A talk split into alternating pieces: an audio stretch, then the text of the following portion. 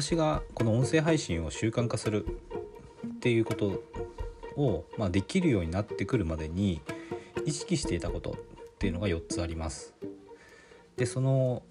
4つなんですけども、1つがやっぱり毎日配信するってことですね。これはそのまんまです。それから2つ目がネタを思いついたらメモをする。3つ目がランキングを見てエフィカシーを高める。で、4つ目が省エネを意識するっていうことです。最初からこれ全部考えて決めていたわけじゃないんですけど、やりながらこういうスタイルになってきたってことですね。で、今回は毎日配信するってことについてお話ししたいと思います。これ毎日配信するっていうのはそのまんまなんですけど、そうですね、これ毎日配信っていうのをしなくなってしまうと結局やめてしまいそうじゃないですか。だからとにかく毎日配信することだけは決めてたんですよね。で、それも一応期間限定にしてました。2ヶ月間はやろうってことですね。だから始めてから2ヶ月間はとにかく毎日やろうっていうふうに決めてました。で、この2ヶ月っていうのは何かっていうと、新着ランキングの期間が2ヶ月なんですね。ヒマラヤのこの新着ランキングっていうのは2ヶ月だけ限定です。だから2ヶ月間はランキングが見られるんですね。自分が新着そのチャンネルの中で、どれぐらいの位置にいるのかっていうのが確認できます。で、2ヶ月過ぎるとそこから消えてしまうので、その後はもう総合ランキングとかに入ってないと自分の位置が見えないんですよね。位置が見えないといってもそこで気持ちを切らす必要はなくて、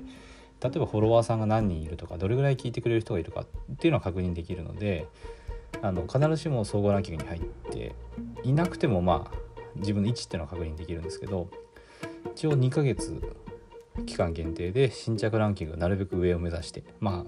最初 10位以内を目指してましたね。で、これはちょっと残念ながら達成できてないです。で、それから新着ランキングの期間があればその間人目につくので、その期間を利用して、総合ランキングですね、こっちにも入っていこうっていうことでやってました。で、総合ランキングの方はなんと2ヶ月の間に達成することができて、で、今も入れてますっていうのは、これ喋ってる日に入ってるってだけで、これが配信される日に出てるかちょっと分かんないですけど、入れてます。で、こんな風に期間をある程度決めておけば、その間だけはなんとかやろうってすれば頑張れると思うんですよね。成果が出るかどうか分からないものを永遠に続けるってのはちょっと難しいですよね、普通の人だったら。だから期間を決めてやるっていうのがいいと思います。で、その期間は一応習慣化するのに十分な期間であればいいと思います。で、その期間の間頑張ってみて習慣化していればそのまま続けられるし、一回そこで振り返って判断してもいいと思うんですよね。やっぱりやめようって思ったらやめてもいいんじゃないかなとは思います。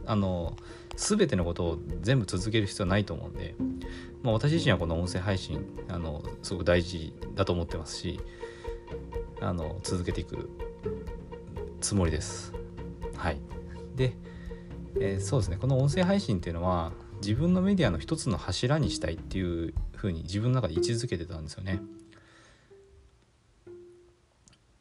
だから2ヶ月間は頑張ってみようと決めて、